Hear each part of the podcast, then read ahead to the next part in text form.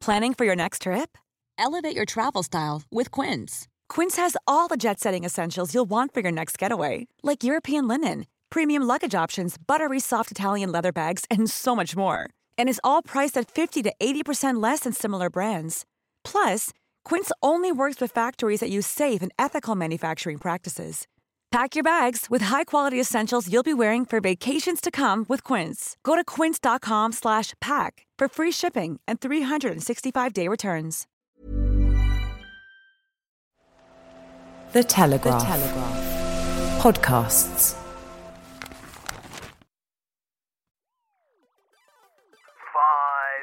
Someone described her when she's doing a speech as looking like a pigeon staring at a Rubik's Cube. God, did Boris Johnson write that? I do think she will grow into the role. I do agree with you that she's good when she throws away her notes and just goes for it. It doesn't look set up to be a sort of classic dispatch box standoff. It is the sort of battle of the wooden tops, isn't it? Starmer and Truss. The last Conservative Prime Minister who didn't disappoint me was Margaret Thatcher. One. We have liftoff. Welcome once again to Planet Normal, the Telegraph podcast with Allison Pearson. Hello. And me, Liam Halligan. A fantastic hello there, co pilot. Don't let them get you down. As expected, Liz Truss has been crowned as Conservative leader, and she's now installed in number 10.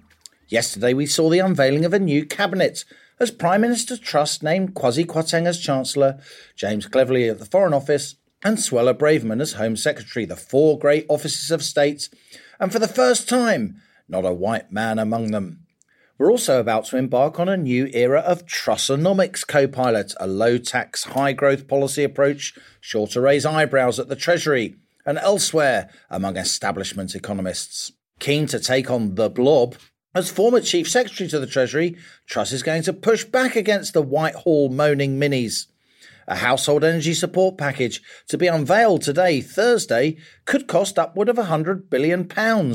No problem, say the Trussites. We're the United Kingdom of Great Britain and Northern Ireland. The markets will lend us the money. One reason this energy support package is so expensive is that ministers have said there will be assistance for businesses as well as households. This makes sense because if countless businesses fold, we'll have a jobs crisis too. But the cost is sky high, Allison. And there's concern those gnomes of Zurich, they may not like it. the pound and our broader financial stability could be threatened if government borrowing gets too high. So this energy package, Allison, is risky. Can Britain afford to do it? Or can we afford not to? Who are the gnomes of Zurich? Are they like the Diddy men of Knotty Ash? You're trying to turn me into Ken Dodd. you and Ken have got a lot in common. No, I've got slightly better teeth than Ken, just slightly. Very similar hair, though. Thank you for that. So, the gnomes of Zurich, that's a phrase that was coined by Harold Wilson when the pound depreciated strongly during his premiership. Ah. And when I was growing up, I wrote about this in my column in last weekend's Telegraph. When I was growing up, I'd listen to sort of people talking in the pub about inflation and the economy and the business environment and all the rest of it. And the UK, of course, back in 1976, we had had to go to the IMF, the International Monetary Fund, cap mm. in hand for a bailout. So the idea that financial markets could basically push governments around, telling them what to do, were very prominent back in the late 60s and the 70s. And I remember people talking about the gnomes of Zurich. These are the sort of distant, powerful people, the sort of international banking, financial classes, the traders who really decide what goes on. And I haven't heard that phrase for years and years and years, but people are now starting to talk about it again. This notion that we may not be able to do what we want because financial markets may take umbrage, not least because we've seen the pound in recent days tumble to its lowest level against the dollar since the mid 1980s. We've seen the price of government borrowing go up quite sharply also. And so that's why I think it is worth mentioning that there is concern this huge, huge energy support package that the government's just unveiled, costing more than furlough itself, could lead to some financial turbulence. I was going to ask you a bit later on how much we've got left in the instant saver, having spent about 400 billion. But it's been quite a week, hasn't it? So it's been a bit surreal. So we saw our former prime minister, who you might have accused of suffering from an excess of charisma, departing in the sunshine from Downing Street and enter our new prime minister, who you might accuse of suffering from a deficit of charisma. And Gordon Brown told us he was going to end boom and bust. Oh, God. I wrote a sort of piece encouraging us to get behind Liz Truss this week because God knows the country needs all the support and help it can get, really. So Liz Truss did, as we thought, Halligan beat Rishi Sunak, although interestingly, not by the huge margin I thought she would. She got 57%, but she has, as we've seen in the last couple of days, rapidly set about purging Sunak supporters from the cabinet. Out goes Dominic Raab, Grant Shapps. And it's interesting, Liam, she's unapologetically assembled a cabinet of allies, hasn't she? Surrounding herself with like minds, notably free marketeers. She said in her acceptance speech, I campaigned as a conservative and I intend to govern as a conservative. So after 12 years of a conservative government, will we have a conservative prime minister finally, co pilot? I think it is interesting, as you said, Kwasi Kwarteng as Chancellor, Suella Braverman at the Home Office, Jacob Rees-Mogg is at Business. I personally was disappointed that Kemi Badenoch didn't get educational culture. She's been sort of stashed away a little bit quietly, hasn't she, at international trade.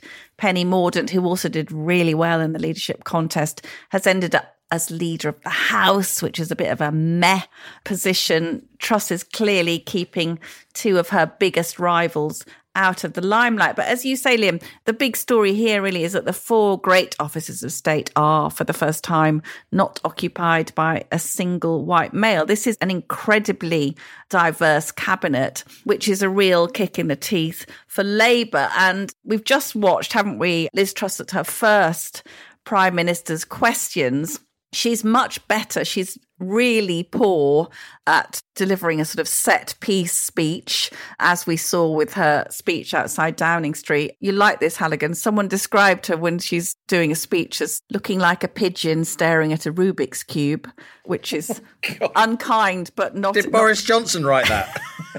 it, it sounds like one of his.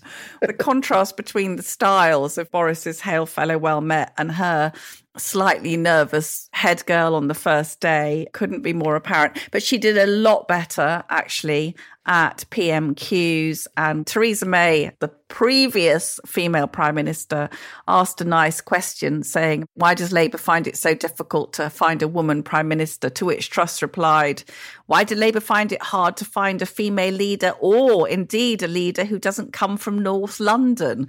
Boom. That was great. And she also had another very good line back to Starmer saying there's nothing new about a Labour leader who's calling for more tax rises. So she did have a couple of good moments, but this doesn't look set up to be a sort of classic dispatch box standoff. It is a sort of battle of the wooden tops, isn't it, really? Starmer and Truss. Apart from the fact that she's facing coming in at one of the most difficult times in modern history. What do you make of her? I thought the moment that the results of the leadership contest was announced, it was a bit odd. The choreography, there was a sort of empty chair between Yeah. her and Rishi Sunak, a bit like the police do at football to keep sort of two opposing sets of fans so they don't lay into each other to keep them apart. And then she didn't turn and congratulate him. I remember the image when Boris Johnson won, even though he was going to win easily. He gave Jeremy Hunt a sort of proper handshake and a sort of hug, and there was a visible warmth. There was none of that. So clearly, there's no love lost between the two camps. I do think it's unfortunate that there isn't a broader set of the politics of the Conservative Party represented across the cabinet, but we'll see how that one pans out. Clearly, she's got a huge ally in her Chancellor. Kwasi Kwarteng, they entered the Commons together in 2010. They're very much political soulmates. They've written books and pamphlets together.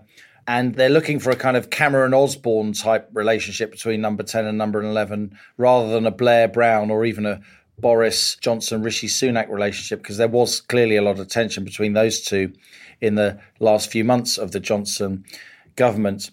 I think this energy support package, which has been unveiled today, is a very serious intervention into the British economy. The numbers involved are enormous.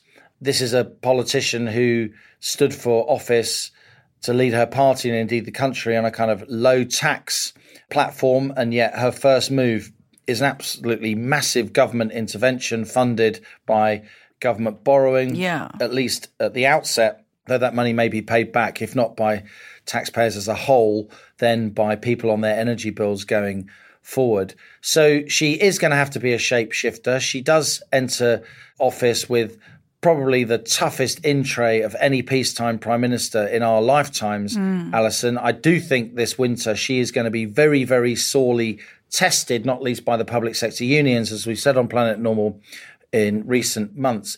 But you know what? I do think she will grow into the role. I do agree with you that she's good when she throws away her notes and just goes for it. She is a very instinctive person. I've met her quite a lot over the years, talked to her. She's got a real sense of humour. Has she? That doesn't come across at the moment. She does have a sense of humour. She reminds me a lot, and she won't like me for saying this, but she reminds me a lot of Gordon Brown, not in her politics or her ideology, but in a small group. Gordon Brown is, forgive me for saying this, he's really good company. He's a very warm, charismatic person. He fills the room, but he just couldn't ever do it on telly. And in politics, that really counts. And she needs to learn that lesson from Brown that you just have to be yourself and don't over choreograph your public appearances. She was good on her hind legs, off the mm. cuff at PMQs, as you just said. That must have been really nerve wracking. Her first PMQs, however experienced she is at the dispatch box, and she is quite experienced. And she was so much better during those leadership hustings, those interminable leadership hustings, when she was talking off the bat rather than from a stump speech. I think a lot of people are underestimating her. Like you, I want Britain to do well. Whoever's in office, whoever's leading us, I do wish her well. She's got a really, really tough set of issues that she has to grapple with in the weeks and months to come. I don't think there'll be anything but almost constant criticism from a lot of the media, particularly the broadcast media. But you know what? The British public may warm to her for that these first two or three weeks as she sets the tone, as she gives that first impression, absolutely crucial. I think that the expectations are very low, and that could be an advantage. To some extent, she may as well go for it, Liam, because it is also bad. We have seen some of the most awful things being said about her before she even became the prime minister. Is this the worst prime minister ever? Is Truss the new Jeremy Corbyn? Well, very, very unlikely. If she's a Marxist, she's keeping it very quiet, isn't she? Thick Lizzie, that's a play on the Irish band Thin Lizzy. Now, she's many things. I don't particularly warm to her. I slightly suspect a lot of women won't particularly warm to her initially, but she is a girl from a Northern Comprehensive who I remember you saying to me that she got into Merton College, Oxford initially to read maths. Now, you don't do that without being seriously clever. We've got these very smug members of the metropolitan bubble writing her off already. And you'll recall, Liam, that they very much wrote Margaret Thatcher off in the same sort of snobby, condescending way. I think the advantage that she has, which Boris didn't have, is she strikes me that she's not afraid not to be liked. She has a philosophy. And in the end, I think one of the things that really did for Boris was that he was puppyishly eager to be all things to all men, harder than a blancmange to pin down, didn't really want to sort of speak out. Do you remember that terrible thing when the Churchill statue was graffitied in Yeah. Whitehall? And he just, a couple of days, kept kind of a bit shiftily quiet. He should have gone outside and literally wrapped his arms around it. He should. He should. Absolutely. What an image that would have been. That would have gone around the world. that would. It would have been this is our guy, for all his flaws, one of our great heroes. How dare you? Oh no, it's all, oh dear. A few people from Black Lives Matter might think I'm racist. You think just get a bloody grip? Oh, do you remember also? I think the moment when I absolutely parted company with Boris was during that G7. Again. no, this was terrible. When he said he actually delivered that speech, which clearly Carrie had whispered to him that morning on the pillow, which was, We're going to build back better in a gender neutral way. We're going to build back better in a more feminine way. He thought, he doesn't even know what he's talking about. So I think Truss, for all her weaknesses, will not be hopefully spouting arrant nonsense. It'd be quite nice if she could stop saying, I will deliver. That I think that was point seven of your ten point list. I will your deliver. roadmap to success. Point seven. Stop saying deliver. I did tell her to buy a bloody great handbag as well, didn't I? Do you remember? so she can whack people to with it. whack people with. I think that will always come in handy. During the days of Thatcher, handbagging it was a verb, wasn't it? It was to handbag, absolutely. and before we move on to this energy thing, just to say, very interesting partnership between Truss and Therese Coffey, who is not just taking on the huge job of the health secretary, but is deputy prime minister. And I think this is quite an unusual dynamic. No one can really, I think at the moment, know what to make of it. I mean, Coffey is a, I was going to say eccentric, but certainly individual figure, isn't she? This slightly Mrs. Pepperpot type lady wandering around, but probably not to be underestimated. I was interested, Liam, to see the parallel. See if you can answer this. There we go. Okay. What are you going to do? Ask me the capital of Chad or something? No, Therese Coffey read chemistry at Somerville College, Oxford. He was- Oh, as did Margaret Thatcher. As did Margaret Thatcher. Oh, top of the class, Halligan, top of the class. It's N'Djamena, by the way, What? the capital of Chad, if you're wondering. Not to be confused with Ouagadougou, which is the capital of Burkina Faso. Uh, we'll have to do University Challenge together, won't we? So I've got lots of questions to ask you about this massive plan to freeze energy bills. So as you're saying, estimated to cost some vast 150 billion or something, but may have an effect on inflation, cutting inflation. I want to ask you about that, but just to kind of be very boring and Velma statty about it. So the freeze we think will be set around the price cap now, which is just a shade under £2,000. We factor in Rishi Sunak's payments to households, which have already been signed off. That's 400 quid a year. Truss has said she'll take off the green levies. That's 150 quid.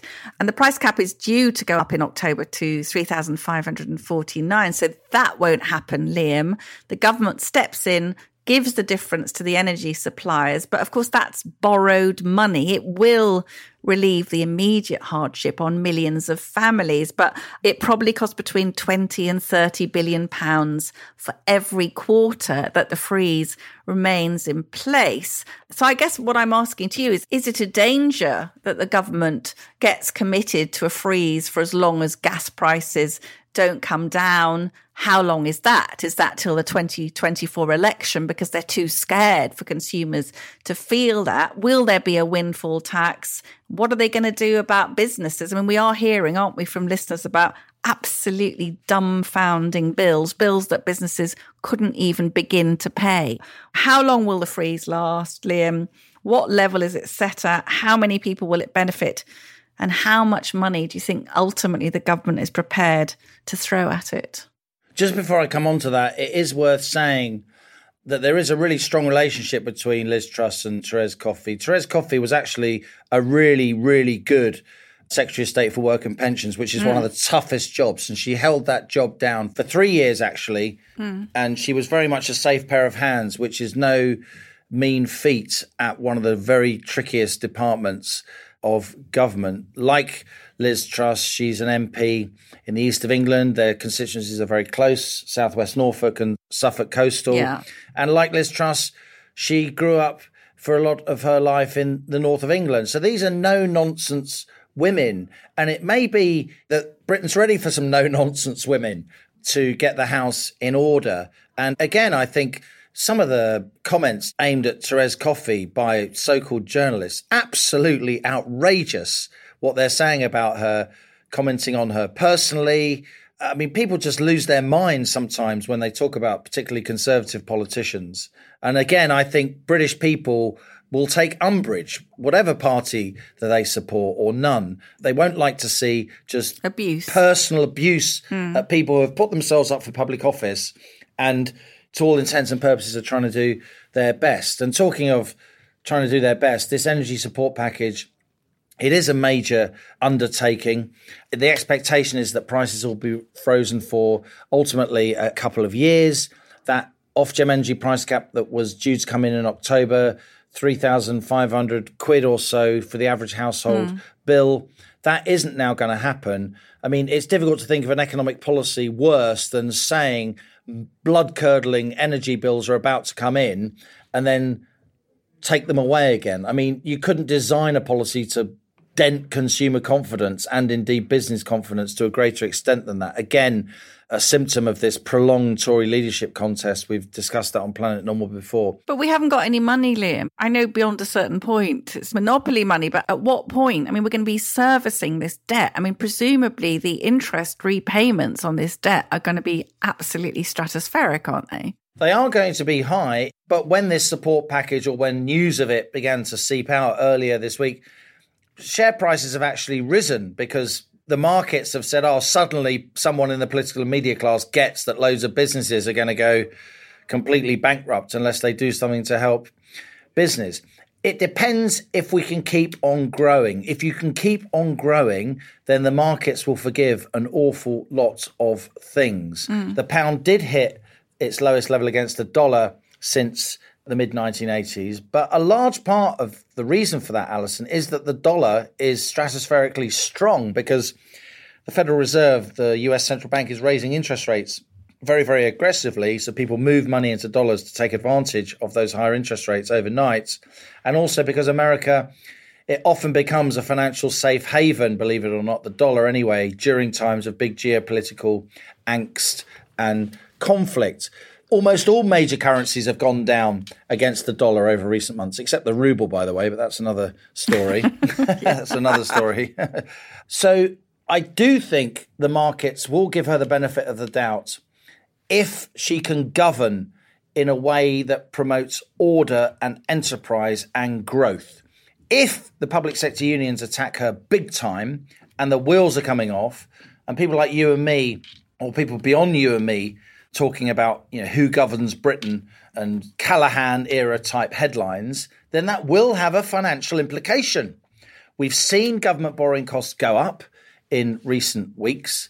It now costs the government around 3.1% to borrow 10 year money. That's up from half a percent not so long ago, a huge percentage proportionate increase. On the other hand, you know, the Bank of England's raising interest rates, you'd expect those gilt rates to go up. So it's not the case that all is lost at all. It is all to play for, but she is taking a risk. And so I take you back to what I said at the outset, Allison. Can we afford this? Can we afford not to do this? Because if we do nothing and you have people hit with three and a half grand bills on average, there will be massive non payment. There will be a proper protest movement that could get particularly lively or even worse. And you will get thousands and thousands of businesses going bankrupt, which will mean lots of people lose their jobs. So, this is about the art of the possible. That's what politics is. It's about arbitrating between very, very difficult choices, all of them bad. This is by no means ideal. If I was asked to design a policy like this, it would be roughly along the lines of what the government has come up with, standing behind companies that take on these loans, keeping the debt off the government's balance sheet. On the other hand, the government is going to have to get heavily involved in the management of those businesses in the months and years to come as the money's paid back. The details are still quite blurry, and we'll see what happens. But I think on balance, the government didn't really have a choice. It had to do something and something along these lines. I did an event last week for South Cambridgeshire Conservatives at the wonderful orchard tea garden in Grantchester, Liam. And listeners may well know the Rupert Brooke poem, Grantchester stands the church clock at 10 to 3 and is there honey still for tea? You were doing your Betjeman last week, so I'm doing my Rupert Brooke this time. but I met Charles Bunker, lovely guy, the proprietor of the Orchard Tea Garden, and, and he was telling people there that last year the business had an average electricity bill of 1200 a month. It's now nearly 4000 a month and rapidly rising. He said that last year The oil bill was 4,500, but that had doubled. So in brutal terms, his price increase is from 13,000 per annum for energy to 108,000. But the really offensive part, he said to us, is the increase in our standing charge from £7 per month to 608. He says £7,000 a year and for what? Yeah. And then this is something you've mentioned to me, Liam, many times.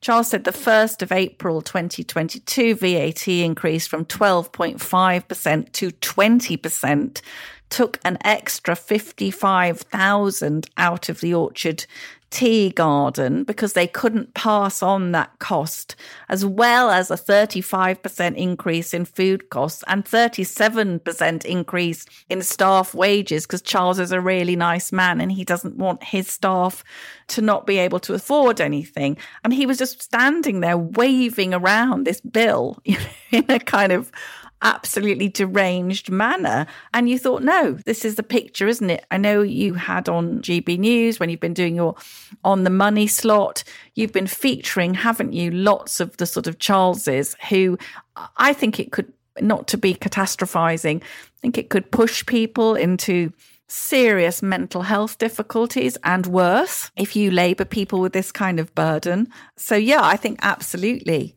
that what it's really we're at whatever it takes now. Just quickly, I think listeners would be really interested, Liam. You know both Kwasi Kwarteng and Suella Braverman, not particularly well known yet to the general public, and, and you even have childhood links with them, don't you? I do, and I do take umbrage that a lot of commentary was, oh, we may have lots of people from ethnic minorities at the top of government, but they're all sort of posh and they're all privileged and so on. Yeah. So Kwasi Kwarteng, for part of his life, he grew up near me in Kingsbury, northwest London, which is not a glamorous place. Hi, Kingsbury. Very proud I come from Kingsbury, as did George Michael, Stuart Pearce, Mike Gatting, a whole load of astonishing people, Charlie Watts. But so Kwasi Kwarteng grew up in Kingsbury. He's the son of two Ghanaian immigrants who came over in the 1960s who worked hard to encourage their young lad. He then was put in for a highly competitive exam at Eton and he won the King's Scholarship, which is seriously difficult thing to do. Yeah, I mean, yeah. seriously difficult. He's won a host of academic prizes. He's a very, very clever bloke. And I think it's good that we've got him as Chancellor of the Exchequer. Whatever colour he is, that's not what I'm talking about. He's a man of serious intellect, and we'll see how he gets on. And Suella Braverman, again, she went to an independent school. I know exactly the independent school she went to. It doesn't exist anymore. Hmm. But we also went to the same primary school. And this is a very small primary school in a pretty nondescript part of London, Kenton and Kingsbury. It was a wonderful school to me. I'm still in touch with many of the teachers who helped to shape me in my literally infant years. Hmm. This is not the place where you go to primary school if you're from a particularly privileged, posh background. By no means could it possibly be described as that. This is an everyman school for the sons and daughters of ordinary working Londoners. And I'm talking about blue collar workers, maybe, you know, the lower middle classes at best. And I say that with enormous respect and affection for where I grew up. It is ridiculous to present these two people, and indeed James Cleverly, as posh and privileged, and to say that this is a sort of class ridden government. If nothing else, they've got huge burden, they've got a massive piled up in tray to address. But I do think it's great that we do have this diversity of people across our cabinet. I think it's diversity as well, isn't it? We've often spoken about this. In fact, one of the reasons we wanted to set up Planet Normal in the first place was it was about diversity of background. I always try to think of a better word than RC for you and me, but I never quite find one.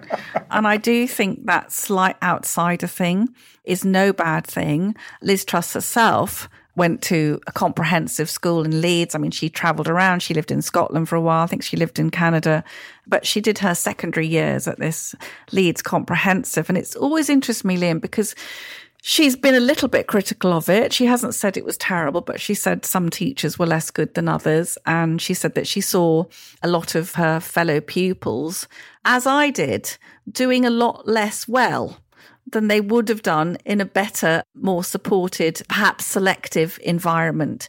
And there's a lot of backlash when you say that. People hate it. It's like, oh, don't you know, she's running down the school she went to. The fact is, I always wish I could have gone to a grammar school. And it's very interesting when you look at the composition of the new cabinet I think about five of them went to comprehensives, including the new prime minister.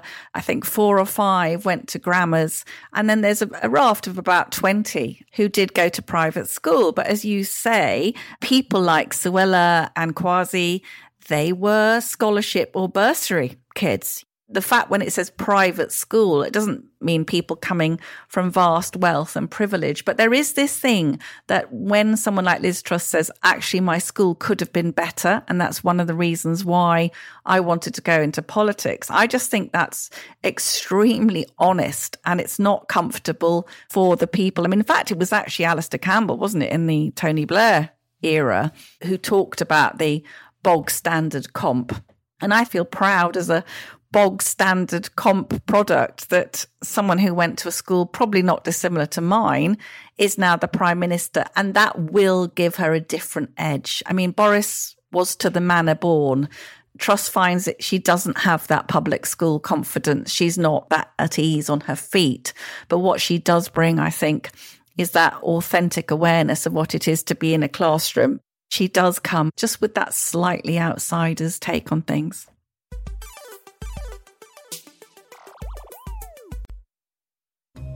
Hello, I'm Christopher Hope, but my pals call me Chopper, and you can too. Just dropping into my second favourite podcast to tell you about another Telegraph show, mine. As the Telegraph's chief political correspondent, I spend my days holding politicians to account and asking them about the things that affect you. I speak to top politicians from across the political spectrum, commentators with their finger on the pulse, and of course, my talented colleagues at the Telegraph. So if that sounds like your cup of tea, please search Choppers Politics wherever you're listening to this. Cheerio!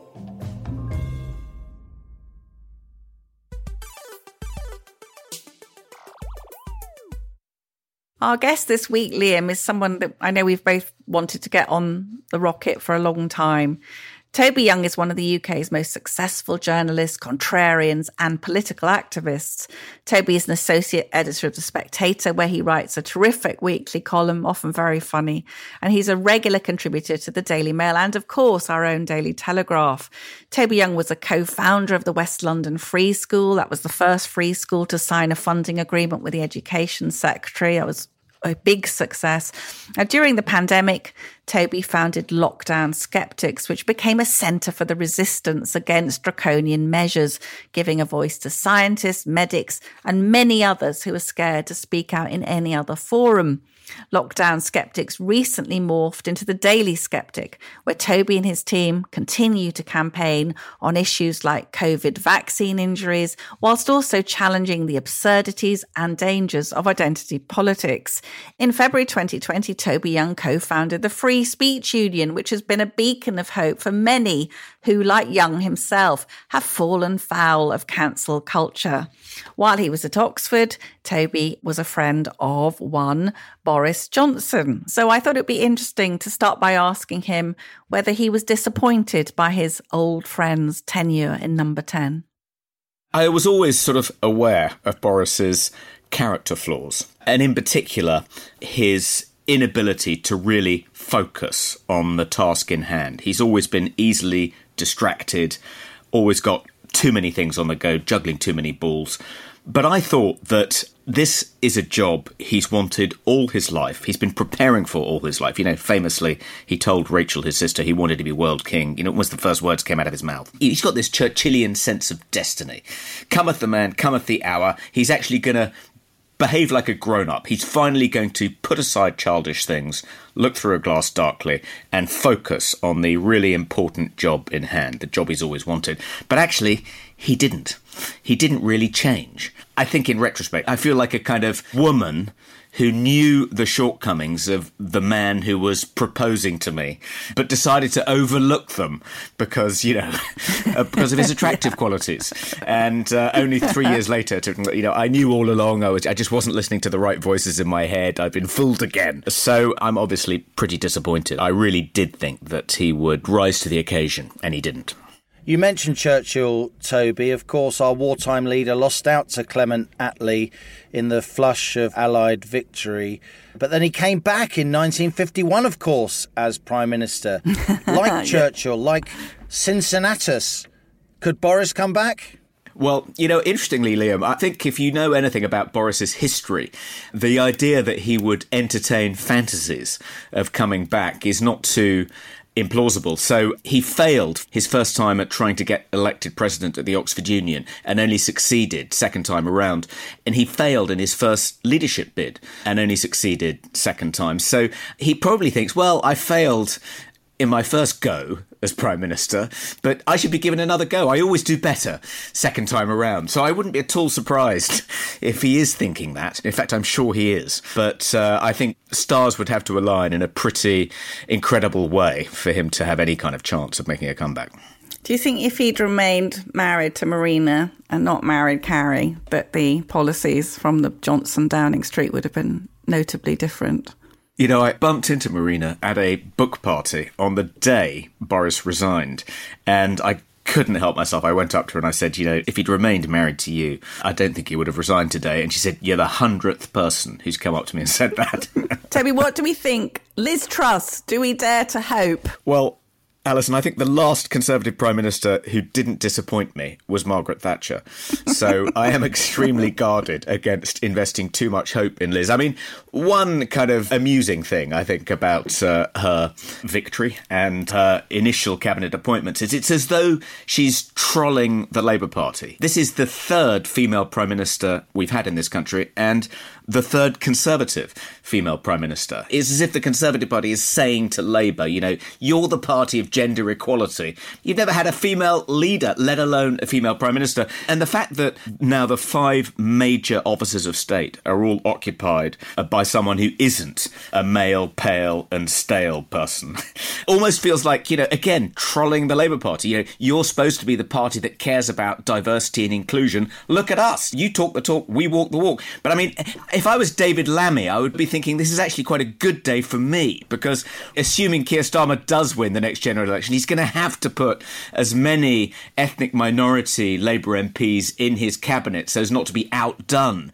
by Liz Truss. So, you know, if you're a really mediocre black Labour MP, this is, this is a fantastic day. So Lammy must be delighted. Yeah. I think what characterises our country is the fact that there's so little fuss made of the fact that the great offices of state are now populated by people from ethnic minorities. The fact that our finance ministers have been called, you know, Kwasi, Sajid, Rishi. Most Brits don't give a two hoots about that. They just care about whether or not the person can do the job. And I think that's a great mark of this country. But above and beyond that, Toby, what do you make of the cabinet appointments? We're launching the Planet Normal rocket the day after Truss has made her cabinet appointments, the day that there's a big energy support package we think about to be announced. What do you think's the best cabinet appointment, and what do you think's the worst to put you on the spot? Let's start with the worst appointment. I think, like both of you, I'm not a particular fan of the net zero agenda. And I think one of the reasons we're in a bit of a pickle, not the only reason, but one of them, with respect to rising energy prices, is because of the net zero agenda. So I was very disappointed to see Alok Sharma reappointed as the kind of COP26 minister, or whatever he is, because he said, you know, during the leadership contest, if net zero is resiled from in any way at all, I will resign. Uh, and he must have had to have been reassured by Liz to accept the reappointment that that wasn't going to happen. I think we can conclude from his reappointment that it's very unlikely that net zero will be paused in any way, which I think is a great shame. I was very concerned when I heard that Liz was going to reappoint Nadine Dorries as the Culture Secretary because, in my capacity as General Secretary of the Free Speech Union, I've been campaigning against the Online Safety Bill for the last two and a half years, and that bill is very much Nadine Dorries' baby. So, had she been reappointed, I think that bill probably would have sailed through the House of Lords unamended, which would have been a disaster.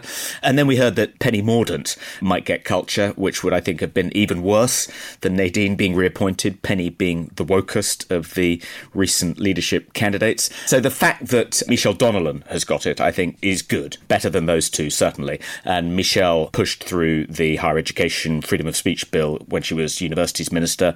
She, at least in her capacity as universities minister, seemed to care about free speech. So hopefully she will make sure the online safety bill is amended before it becomes law. And I think Kit Malthouse as education secretary, you know, I would have preferred Kemi Badenoch, but it could be worse. He's a competent minister. So, you know, I'm willing to give him the benefit of the doubt. I like the fact that Jacob has been promoted. I'm a fan of Jacob's, and he's probably the kind of most pure blooded Brexiteer in the kind of senior team. So I'm glad that he's where he is. And Suella, I kind of like Priti, but I think Suella will. She failed, though, didn't she, Toby? Really, she, she did. She, well, she failed to do anything about illegal immigration, but that is a tough nut to crack. And if I was Suella, I'd be slightly nervous. I hope she does do something about it. I hope she can stop the boats coming across, but it's very, very difficult. So it remains to be seen whether she can. But I think Suella is very sound on things like non-crime hate incidents, depoliticising the police, all of which are very important. So I like the cut of her jib in the leadership campaign. For me, it was a tough choice between her and Kemi Badenoch. In the end, I went for Kemi.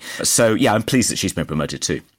Let's come to lockdown, a subject very dear to the hearts of Planet Normal listeners. You were one of the first, one of the very, very few public voices to speak out against lockdown. At one point, you described your own death from COVID as acceptable collateral damage, which was very noble. I remember how special it was, actually. I just want to pay tribute to you.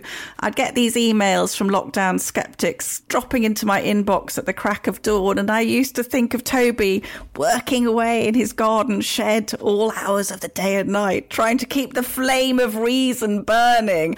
How and why did you start lockdown skeptics? And I also just wanted to ask you it feels like we lived through this spasm of madness. What was the worst thing about it for you? And do you have any reflections on that now? Yes, well, I wrote a piece saying I thought lockdown was a disastrous mistake and the costs would far outweigh the benefits. On March 30th, 2020, about a week after we locked down for the first time, I immediately started trending on Twitter as a granny killer. You know, I, have been cancelled before, but it felt like I was being cancelled all over again. And then I wrote something pretty skeptical for the Telegraph, and then the wave of abuse kind of escalated. It was like a tsunami of hostility heading towards me. And lots of people wrote to me saying, Thank you for saying that. You know, I've been too frightened to say it. So I thought we need a kind of safe space for lockdown skeptics, you know, where people who can't express these views, can't express in the mainstream media, not in scientific journals, yet they need somewhere where they can articulate their skepticism about this policy. And so that was the reason for starting Lockdown Skeptics, and then it kind of mushroomed from there uh, and it's now become the Daily Skeptic. And I don't know about you, Allison, but I'm not sure how I feel about all these Johnny come latelys, like Rishi Sunak, even Liz Truss, claiming that they too were skeptical. I mean, you know, they're supposed to be more rejoicing in heaven at a repentant sinner than the 99 self righteous people. But the thing which makes it difficult is that they're not repentant. They're not saying, I got it wrong. You were right. I'm sorry. They're saying, no, no, I was always a lockdown skeptic. I agreed with you. I just didn't pipe up at the time. And you're thinking, well, how should I feel about that? If all the people claiming they were skeptical really were back then, back in March 2020, it reminds me of all the people who claimed they went to the Sex Pistols gig, you know, the impromptu gig in the screen on the green in 1976. You'd need a venue the size of Wembley Stadium to accommodate all the people that said they were there. It feels a bit like that. But on the other hand, I think the object all along has been to try and persuade as many people as possible that the lockdown policy is a colossal error and to try and prevent us ever repeating that error. So, really, I think we just have to kind of bite our tongues and welcome anyone to the fold, even if they pretend they were in the fold all along almost as many people as watched the Beatles at the Cavern Club. Of course, I wasn't born, but I was there. That's that's it. Yeah, Liam and I were also, as you know, pinatas to be beaten for our dreadful granny killing ways, weren't we, Liam? We were indeed, and it was a very, very tough time for both of us personally and professionally to put up with so much abuse. And yet, on the other hand, we were getting so many emails from members of the public, and not just ordinary, decent folk who are worried, but scientists, professionals, world class medics. And that's why Allison and I did what we did, and I'm sure that's why you did what you did, Toby. I must say, I think The Spectator also played a role during that period. And we mentioned that Rishi Sunak interview, which Allison and I discussed as it came out. I was actually a bit miffed at Rishi Sunak. I think these issues were so important to the future of our country, to education and health. If he really felt that way, you know, an extremely wealthy guy, a young guy with age on his side, any political ambitions he may have had could easily have been shelved. I think he should have resigned, Toby. I actually felt his interview with Fraser Nelson was a bit cynical, the sort of last roll of the dice in the leadership election. I know Allison felt great relief, and I felt great relief too, because I do think that interview in The Spectator will influence whatever public inquiry there is. We can now have a polite conversation, a reasoned conversation about whether or not lockdown was a good thing. How did you feel, though, when you saw that Rishi Sunak interview? Like you, Liam, I think if he really felt that way, he should have resigned. And had he resigned, that might have made a real difference. You know, that could have prompted a rebellion and made it much harder, at least, to impose another lockdown. And the irony is, you say, you know, he should have been willing to sacrifice his political career on a matter of principle. But actually, had he resigned back then, he probably would have won the most recent leadership election.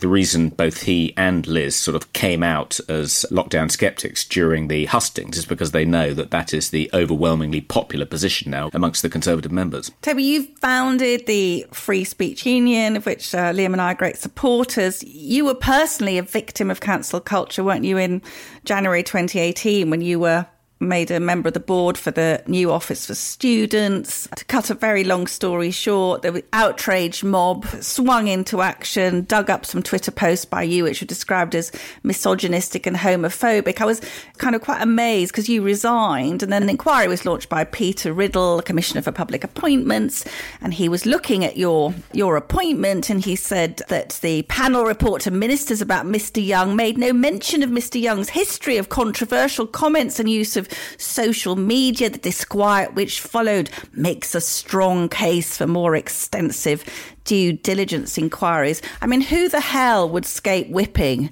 if every public appointment is going to be people trawling through all our past statements in previous lives? Are you hopeful now with the Free Speech Union? Are you hopeful that there is a pushback now against the cancel culture?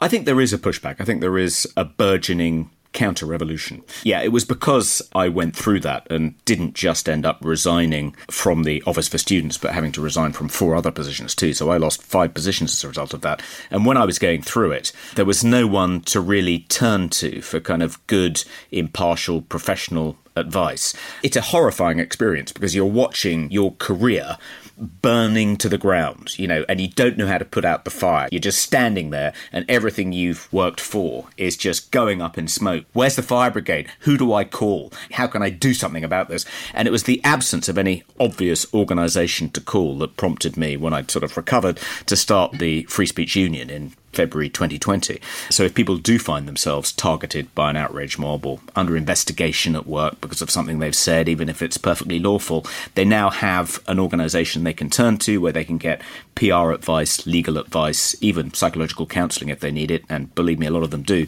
It's a membership organisation. We now have 9,500 members. We've got 15 employees. We get about 50 requests for help a week. It's extraordinary how many people uh, are now coming to us for help because we may think of cancel culture as having peaked, so that's actually, I don't think it has. And more and more people are finding themselves in the firing line every week. But I think we are beginning to make a difference. We're winning cases, we're embarrassing companies and universities for, you know, investigating what are plainly vexatious complaints by political activists. I think on the kind of trans rights activist versus gender critical feminist debate, we and others have made a bit of a difference there. You know, I think the more authoritarian censorious trans rights activists are now on the back foot. Yeah, I think we are beginning to see a pushback. And hopefully, Liz Truss's um, premiership will help with the kind of anti woke momentum because she, after all, was quite good in not caving in to the pressure to reform the Gender Recognition Act. There is no Minister for Women in her government. I think that's a significant sign. And, you know, a lot of the people in her cabinet are anti woke, like Kemi Badenoch, Suella Braverman, Jacob Rees-Mogg, and others. So I think we can take some heart from that. And I think we're beginning to win this particular battle. But, you know, the war is certainly not yet won. Toby Young, thanks a lot for appearing on Planet Normal. Thanks, Liam. Thanks, Allison. Now, on to our listener emails, the wonderful messages, which, as you know, or as the co pilot will tell you, find their way somehow into the Allison Pearson column. We absolutely love reading them and we learn so much from you, our Planet Normal listeners. This week, we've got various bits of advice for Prime Minister Truss. Kathy says, be honest about the scale of the challenges, Liz. It's not possible for all of us to maintain or improve our standard of living in a crisis. Decisions that need to be taken for the overall benefit of the country will almost always have a disadvantage for someone somewhere. You cannot and should not try to please all of the people all of the time. I would so appreciate a politician who treats us like adults, acknowledging that there are no easy answers and that even the best decisions have some adverse consequences that have to be faced. And this is from Peregrine, a regular Planet Normal listener. Don't fall into the trap of thinking you are the president of the UK, Liz. You are the first among equals. Beware your own backbenchers, many of whom are conservative in name only and concerned with their own careers rather than the good of the country. Don't pander to the siren voices of minority focus groups, but address the concerns of the majority. Hear, hear. Be a conservative, not a quasi green, lib dum. Stick to your guns in the face of the blob. Ignore the gloom and doomsayers. Be lucky. Here's a quick one, Allison, to raise your spirits. Yes. Because I've found a kindred spirit in former Planet Normal mug winner Steve. Because, like me, Steve wants to defend the Allison Pearson. Hello. I don't say it like that. We love your hellos, Allison. And this is Steve. Dear Allison, ignore the cretin who complained about your hello at the beginning of each podcast. Be assured, Allison, says Steve, that your mellifluous tones to continue to send oh. shivers down my spine as you speak good humoured common sense to a world gone mad. I'll use my prized Planet Normal mug to drink a toast to your voice. Long may you and it continue. Yours sincerely, Steve. Good man, Steve. Thank you, Steve. Alison with one L says, much of the vitriol aimed at Liz Truss is meant to poison the well of her government philosophy before she gets the chance to demonstrate it. The endless recycling of big state redistribution wrapped up in blue or red is dangerous nonsense. We have not had 12 years of conservative policies. We've been run by a Tony Blair wannabe government that tried too hard to shake off the unfair, nasty party moniker without thinking it through and realizing that people care about results in the final analysis. The anger aimed at Liz for daring to suggest centre left policies are not the only way to govern a country suggests she's speaking to something quite powerful. The vast majority of non government institutions in this country are explicitly or implicitly left wing. If the Tories successfully revitalise actual right wing politics, they'll undo decades of careful propaganda and politicking designed to move Britain further and further left. Nothing is more terrifying to the intelligentsia, as amply demonstrated by the Brexit vote, than the general public voicing and a government acting on right wing ideas. Now, Allison, we've got several budding Planet Normal poets, haven't we? We have. And one is Bob, and he submitted another poem. And Bob says, since everyone else in Britain seems to have advice for our new Prime Minister on how to run the country, I thought it would be rude not to join in with some words of my own. So here is, by Bob, a poem called Dear Liz. Congratulations on your win. I know you've lots to do, but as you pick priorities, may I suggest a few? Scrap net zero targets, they're the fantasy of fools. Stop the wacky wokery, particularly in schools. Remind our civil servants that they're paid to do a job. Don't let them undermine you. Eradicate the blob. Tell police to fix the crime that's plaguing Britain's streets rather than obsessing over everybody's tweets. Motorway hard shoulders must return without delay. Stop all work on HS2 and cancel it today. Amend the online safety bill before it is too late. Make sure it doesn't jeopardise our freedom to debate. As for those in Brussels, it's time to call their bluff. Ditch the wretched protocol. It's caused us harm enough. Liz, if you can do these things, you'll have my full support. Enjoy your time in number 10. Let's hope it's not too short. That's absolutely brilliant. Alfred Lord Tennyson himself. From Betjeman to Bob, we welcome all comers on Planet Normal. Here's Linda leaving an absolutely lovely review on iTunes, which anyone can do if they feel so moved. Thank heaven for Planet Normal, says Linda. It's my absolutely favourite podcast. Just as I think the world around me is imploding, Allison and Liam confirm that it really is imploding.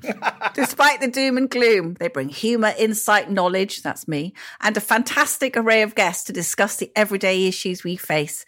You both got me through the tough times of lockdown, and I'm delighted that changing attitudes are proving you and your listeners were correct in our thinking. You were challenged in the public arena and you held your ground. Please don't stop. We need you more than ever in these challenging times. Thank you, says Linda. Well, thank you from us, Linda. That's a lovely, lovely review. And finally, from me, Colin, Liz Truss could govern as the first Conservative Prime Minister since Tony Blair. That's a thought. And on that bombshell, that's it from Planet Normal for another week as we leave our sanctuary of sweet reason, our flying refuge of reasoned views. Email of the week, it's my turn, and I tell you what I'm going to do. It's got to be Bob. It's Come got to be Bob, hasn't It's It's got to be Bob. Come Can on. Can I just say, if Steve didn't already have a Planet Normal mug, he'd get another Planet Normal mug for standing up for your hellos, Allison.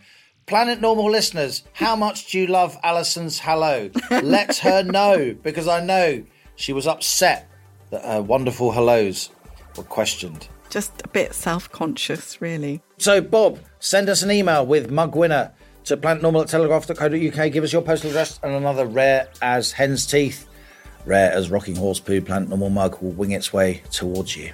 If you enjoy Planet Normal, and we jolly well hope you do, please leave us a rating and a review on Apple Podcasts or Spotify. It does help others to find us and it really cheers the co pilot up when he's feeling a bit downcast. We do, as we've mentioned, we have another live Planet Normal event coming on October the 19th in London. Got some really fantastic guests lined up. We'll be giving you more details very soon, but please put that in your diary if you're keen to come and marvel at the human colossus that is Liam Halligan. And as we speed away from our beloved planet normal, I'm ignoring that, and the madness of planet Earth comes back into view. Thanks as ever to our producers Isabel Bujard, Elliot Lampitt, and our editor Zoe Hitch.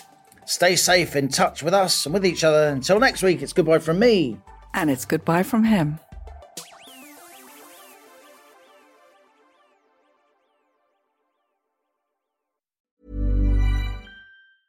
Even when we're on a budget, we still deserve nice things. Quince is a place to scoop up stunning high-end goods for 50 to 80% less than similar brands. They have buttery soft cashmere sweaters starting at $50, luxurious Italian leather bags, and so much more. Plus, Quince only works with factories that use safe, ethical, and responsible manufacturing. Get the high-end goods you'll love without the high price tag with Quince. Go to quince.com/style for free shipping and 365-day returns.